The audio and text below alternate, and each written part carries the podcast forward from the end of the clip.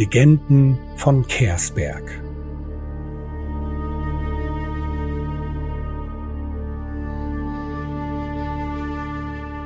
Sitzung 7 Der verlorene Wettkämpfer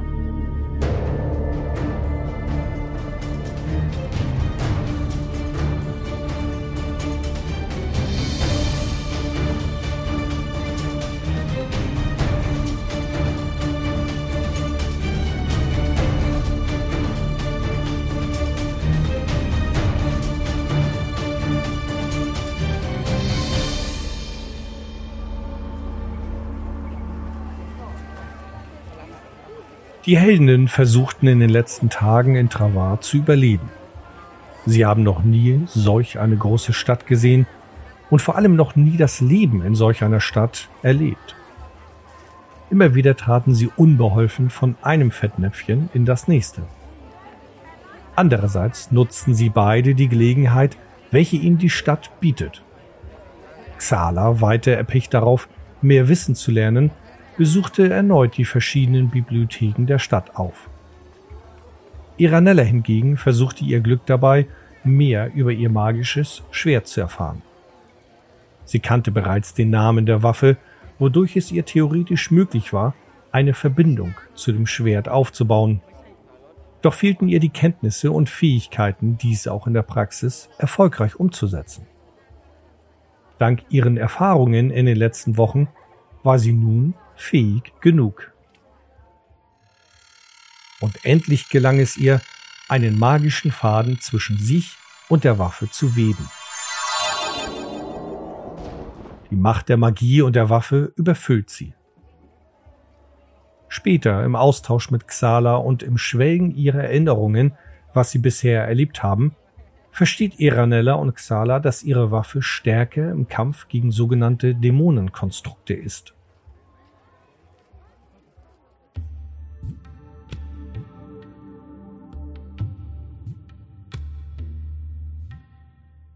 Xala verbrachte ihrerseits viel Zeit zwischen Bücherregalen. Durch ihre Unterstützung bei der Flusshexe als Alchemistin, sie übernahm kleinere Aufgaben, damit die Flusshexe sich um ihre Forschungen kümmern konnte, war es der Windling nun auch möglich, die unterschiedlichen Gebühren zu zahlen, welche für die Nutzung der Bibliotheken fällig sind. Und ihr Wissenshunger trieb sie unaufhaltsam an. Sie erlernte Wissen über andere Brautechniken in der Kunst der Alchemie. Das theoretische Wissen setzte sie in der Praxis um und konnte auch die Flusshexe damit beeindrucken. Ihre Recherche nach der Schule der Schatten brachte nicht so viel, wie sich die Windling erhofft hatte. Allerdings erhofft sich Xala auch stets sehr viel. Vielleicht immer so viel, dass sie es nie erreichen kann um sich immer wieder an ihre Grenzen zu bringen und darüber hinaus? Immerhin erfuhr sie von einem Namen, Mortea.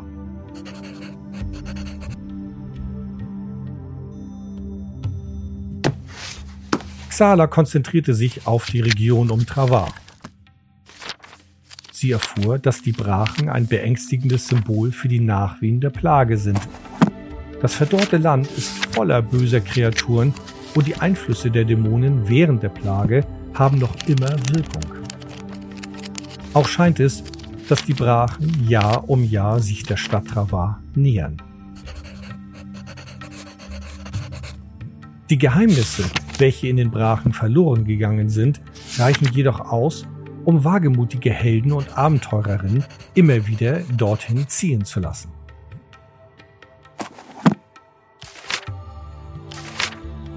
Das Todesmeer, dessen rotes Glühen aus der Ferne und des Nachts zu sehen ist, hat ebenfalls ihren Reiz.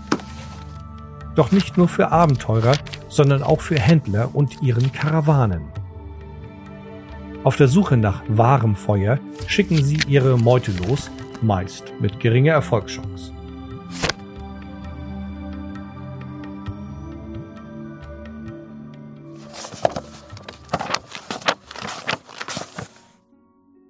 Die Recherche über die Passionen brachte der Windling etwas mehr grundlegendes Verständnis über die Wesen, welche über die Namensgeber stehen.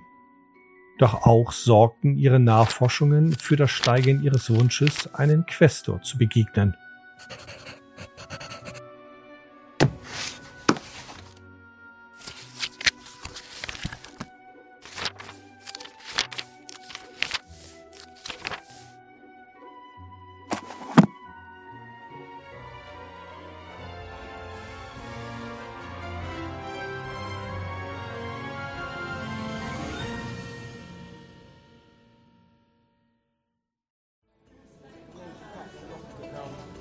Während Xala dem Hunger ihres Wissensdurstes nachging, versuchte Iranella weiter eine Anstellung zu finden.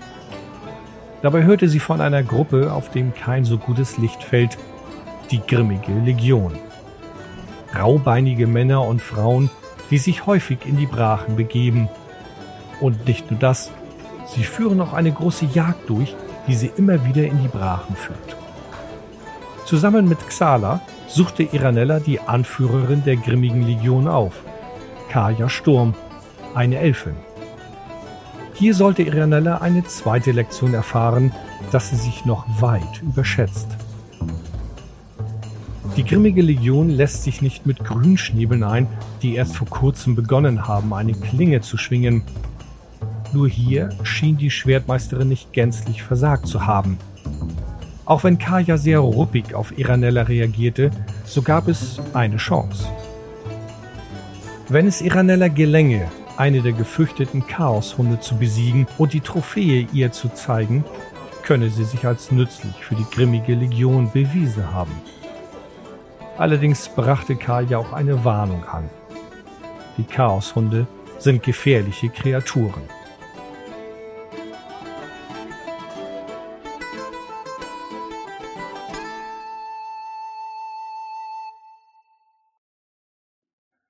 Nach einigen weiteren Tagen bekamen die beiden Heldinnen schließlich eine günstige Gelegenheit.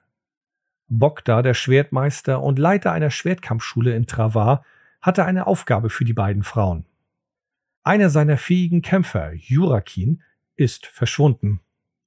Dieser solle bei einem wichtigen Kampf in den nächsten Tagen antreten, doch fehlt von ihm jede Spur. Er würde die beiden Frauen großzügig bezahlen, wenn sie in Erfahrung bringen, wo er hin ist. Dankend nicht nur wegen der Aussicht auf Lohn, sondern auch wegen der möglichen guten Beziehung zu Bogda, machten sich die beiden auf die Suche. Der Zwerg Bogda erzählte, dass Jurakins Waffenträger ihn vor zwei Tagen das letzte Mal in der Schenke die erste Klinge gesehen habe. Und genau dorthin führt der Weg der beiden Heldinnen.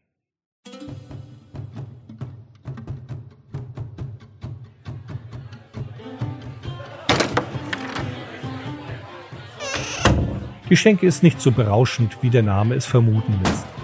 Heruntergekommenes Gesindel treibt sich hier herum anstelle von ehrbaren Besuchern.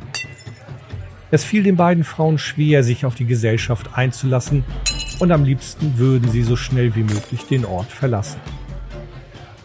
Iranella machte sich sogleich auf zum Wirt Petro und versuchte von ihm mehr zu erfahren. Nach ein paar Münzen und ein wenig Überzeugungskraft erfuhr die Elfin, dass tatsächlich vor zwei Tagen Jurakin hier war. Er vertrieb seine Zeit wie so oft mit Glücksspielen. Dann tauchten zwei grobschlächtige Kerle auf, die schnurstracks auf Jurakin zusteuerten. Es kam zu einer handfesten Diskussion. Ehe diese sein Mobiliar beschädigte, schickte er die drei vor die Tür. Kurz darauf hörte er von draußen Gerangel. Vermutlich kam es zu einer Prügelei. Scheinbar war diese nur von kurzer Dauer, denn nach wenigen Momenten war es auch schon wieder still. Petro hatte keine Ahnung warum, doch wagte er nochmal einen Blick hinaus. Vielleicht, weil er sich doch Sorgen machte. Oder weil er nicht wollte, dass mögliche Verletzte vor seiner Schenke andere Gäste abschreckt. Doch draußen sah er niemanden. Naja, das ist nicht ganz richtig. Der Dauerobdachlose, der seit jeher vor seiner Schenke herumlungerte, hockte wie immer auf der Straße. Diese Spur war vielversprechend und vor allem hatten die Frauen nun einen guten Grund, die Schenke zu verlassen, in welche sie sich so unwohl fühlten. So suchten sie diesen Obdachlosen auf.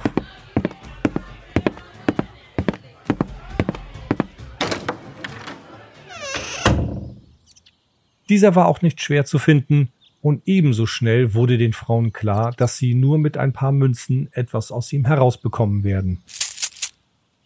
Einige Zeit und einige Münzen weniger später erfuhren die beiden, dass Jurakin von zwei Schlägern der Rossbruderschaft aus der Schenke gezogen wurde. Die Rossbruderschaft ist eine Gruppe von Kleinkriminellen, die in diesem Teil der Stadt ihr Unwesen treiben. Wo genau diese zu finden sind, das weiß der Obdachlose natürlich nicht. Doch immerhin hatten sie beiden nun mehr Informationen und begannen nach der Rossbruderschaft zu suchen. Das Herumhören brachte den beiden Heldinnen nur wenig Information. Die Rossbruderschaft scheint bei einigen Bewohnern eine Menge Respekt und Furcht eingeflößt zu haben. Und sie lernten die Stadtwache Fredhelm kennen. In einem Gespräch mit ihm erfahren Iranella und Xala, dass die Rossbruderschaft der Wache ein Dorn im Auge ist, doch sie diese einfach nicht finden können. Immer wenn die Wache genügend Hinweise zu deren Versteck hatten, und dieses stürmen wollten, kamen sie zu spät. Das Versteck war längst leer. Die beiden Heldinnen boten ihre Hilfe an, auch wenn die Wache seinerseits ihnen kaum Unterstützung anbieten konnten. Dennoch blieben die Frauen hartnäckig und zogen weiter durch diesen Stadtteil, um etwas mehr zu erfahren.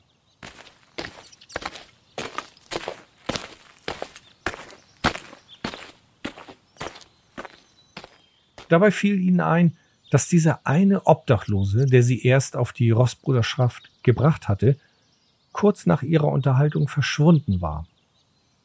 Zu dem Zeitpunkt hatten sie sich nichts dabei gedacht, doch da ihnen mittlerweile die Spuren ausgegangen sind, griffen sie nach jedem noch so kleinen Grashalm. Sie schmiedeten einen Plan, wie sie dem Obdachlosen doch noch mehr Informationen entlocken können.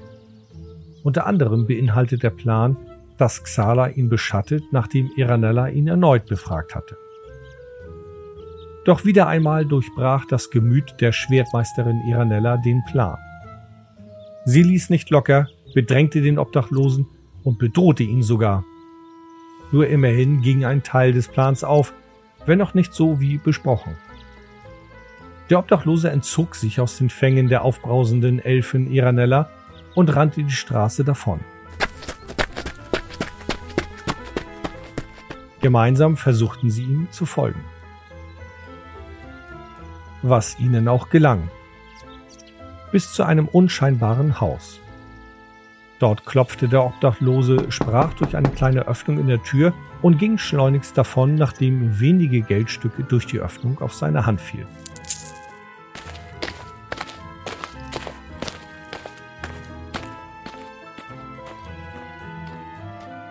Das muss es sein, dachten die beiden. Dort muss die Rossbruderschaft ihr Versteck haben, sofern ihre Theorie sich als wahr herausstellte. Ihre Theorie, dass der Obdachlose bei der Rossbruderschaft Informationen verkauft. Doch Unsicherheit ließ die beiden zögern. Die Wachen holen, um dann festzustellen, dass sie sich geirrt haben, ist keine gute Idee. Und so beschlossen sie, irgendwie hineinzukommen.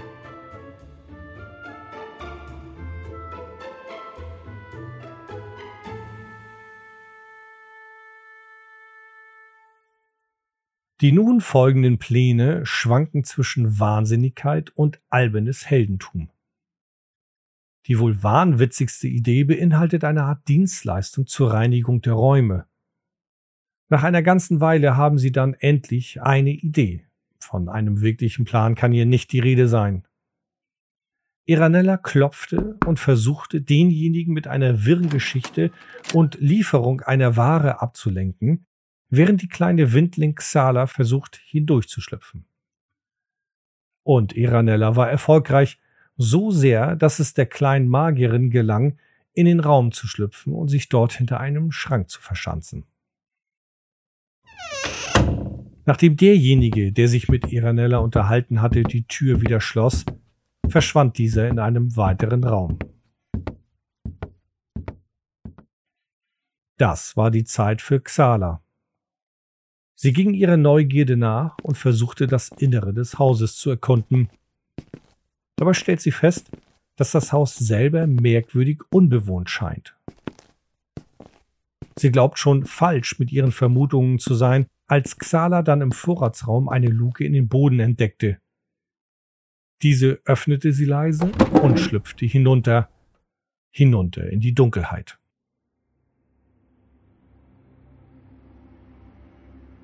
Eine steinerne Treppe führte sie hinunter und dort versuchte sie sich einen Überblick zu verschaffen, eher zu ertasten.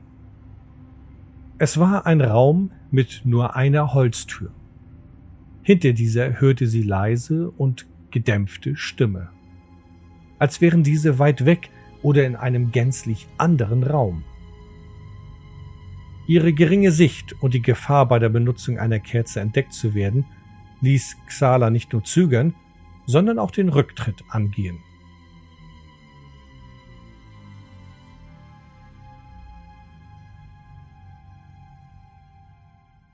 Iranella hingegen versuchte oben ihrerseits in das Haus zu gelangen.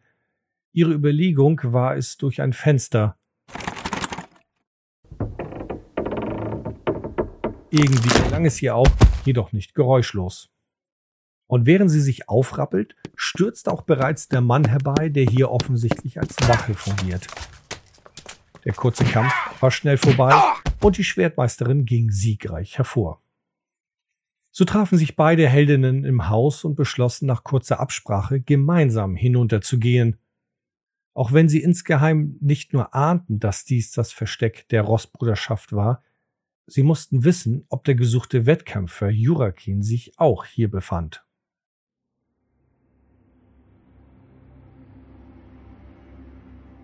So gingen beide hinunter. Iranella zuerst, da sie mit ihrer Sicht etwas besser sehen konnte. Nachdem sie am Fuße der Treppe den Raum erkundet hatten, warfen sie einen Blick hinter die Tür. Es offenbart sich ihnen ein mit Fackeln erleuchteter Gang mit weiteren Türen. Sie schlichen vorsichtig voran und erhielten schnell den Eindruck, dass das hier unten nicht einfach nur ein kleines Kellergewölbe war. Es gab hier unten Gänge, Räume und sogar einige Zellen. Sie schlichen weiter voran, immer vorsichtig, dass sie nicht entdeckt werden. Neben Schlafkammern mit mehreren Betten fanden die beiden Heldinnen auch eine Waffenkammer, eine Küche, Vorratsraum und Räume, die von jeweils einer Person bewohnt werden. Spätestens jetzt sind sie sich sicher, dass das hier das Versteck einer kriminellen Gruppe ist. Sehr wahrscheinlich die der Rossbruderschaft. Nachdem sie nun weitere Gänge und Flure durchschritten, und stets auf die wenigen Geräusche geachtet haben, um weiter unbemerkt zu bleiben, kamen sie an einem Zimmer an, in dem jemand war und arbeitete. Es hörte sich an, als schreibt dieser wie ein Schriftsteller. Nach kurzer Absprache kamen sie überein, diesen einen zu überwältigen. Und auch hier ging es schnell.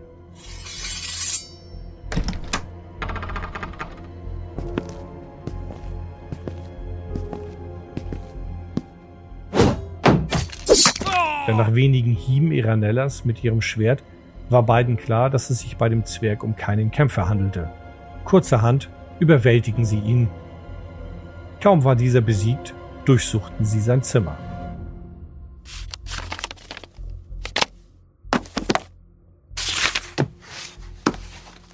Jetzt war ihnen klar, dass es sich bei dieser Gruppe um die Rostbruderschaft handelt.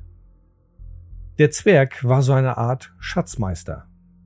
In seinen Unterlagen und Aufzeichnungen fanden die beiden Heldinnen die Raubzüge der Rostbruderschaft. Hauptsächlich ging es dabei um Schulden anderer, denen die Rostbrüder Geld geliehen haben. Und sobald diese ihre Schulden nicht begleichen können, wurden sie entführt und am Sklavenmarkt in der Nähe Travas verkauft. Doch haben sie hier noch keine Hinweise auf Jurakin, der gesuchte Kämpfer. Daher zogen die beiden weiter, nachdem sie alles Wichtige eingesteckt hatten. Mehrere Gänge und Räume später kamen die beiden an einer Holztür vorbei, von deren anderen Seite sie eine Stimme hörten. Sie öffneten die Tür leise und Iranella schlüpfte schnell hindurch. Ebenso schnell verschaffte sie sich einen Überblick. Es war ein großes und seltsam eingerichtetes Zimmer. Es gab ein Regal mit Büchern, bei dem Xalas Neugierde in Höhe schießen wird, wenn sie dieses sieht. Ein Wandtrenner inmitten des Raumes, um den Schlafbereich etwas zu isolieren. Doch viel interessanter ist die Gestalt, welche sich in dem Raum befand. Es ist ein Troll, dessen Gewänder ihn als einen Mystiker einschätzen ließ. Mit kurzen Handzeichen einigten sich die beiden, diesen ebenfalls zu überwältigen und bereiten ihren Überraschungsangriff vor. Hier blieb der Wunsch unerfüllt. Kaum wollten sie hervorstürzen, bemerkte der Troll die beiden. So standen die drei dann schließlich angespannt gegenüber. Iranella mit gezogenem Schwert. Xala bereit, den ersten Faden für ihren Zauber zu weben, und der Troll ebenfalls bereit, einen Faden zu weben, wie Xala erkannte. Das erste Wort, welches die Stille und Anspannung unterbrach, kam von dem Troll. In den folgenden Minuten blieb es ebenfalls angespannt. Dabei wurde klar, dass Mansell, der Troll, auch ein Adept und das Oberhaupt der Rostbruderschaft ist. Und dass er um das Schicksal Jurakins Bescheid weiß, Wenig später offenbarte er den beiden Heldinnen auch dieses Schicksal. Jurakin schuldete der Rossbruderschaft eine Menge Geld. Nachdem dieser die Schuld nicht begleichen konnte, entführten sie und verkauften ihn an den Sklavenhändler Gargomasch. Nachdem dies offenbart wurde, blieb jedoch die Frage, was sie damit machen wollen und vor allem, wie sie hier wieder herauskommen wollen. Käme es zu einem Kampf, würde es schnell die anderen auf den Plan rufen. Und Iranella und Xala säßen dann in der Falle. Andererseits ist es ungewiss, dass Mansell die ersten Schläge überleben würde, ehe die Verstärkung käme. Und dieser hängt an seinem Leben wie die beiden Heldinnen. Doch wenn er sie einfach gehen lassen würde, läuft er Gefahr, sie verraten ihn. Nach einer längeren Debatte, in welche die Anspannung zwar etwas nachließ, nur nicht gänzlich verflog, einigten sich die drei schließlich. Er erklärte ihnen, er würde eine Wesenheit beschwören und diese begleitet die beiden Heldinnen hinaus. Und auch noch weiter. Diese Wesenheit hört mit, was sie der Wache und dem Zwerg Bogda verraten. Sollten sie zu viel erzählen als das, worauf sie sich hier einigen werden, würde er Rache nehmen und die beiden jagen. Xala und Iranella blieb nichts anderes übrig, und so ließen sie sich darauf ein.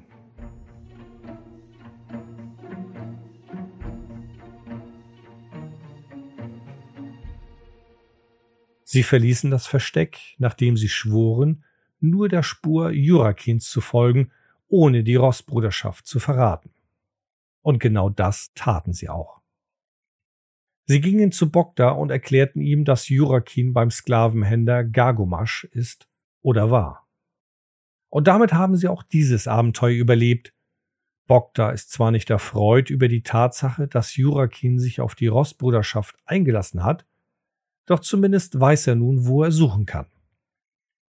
Und als Dank, und worauf sich er auch mit den beiden Helden geeinigt hatte, gewährte Bogda ihnen zusätzlich kostenlosen Unterschlupf in seiner Schule.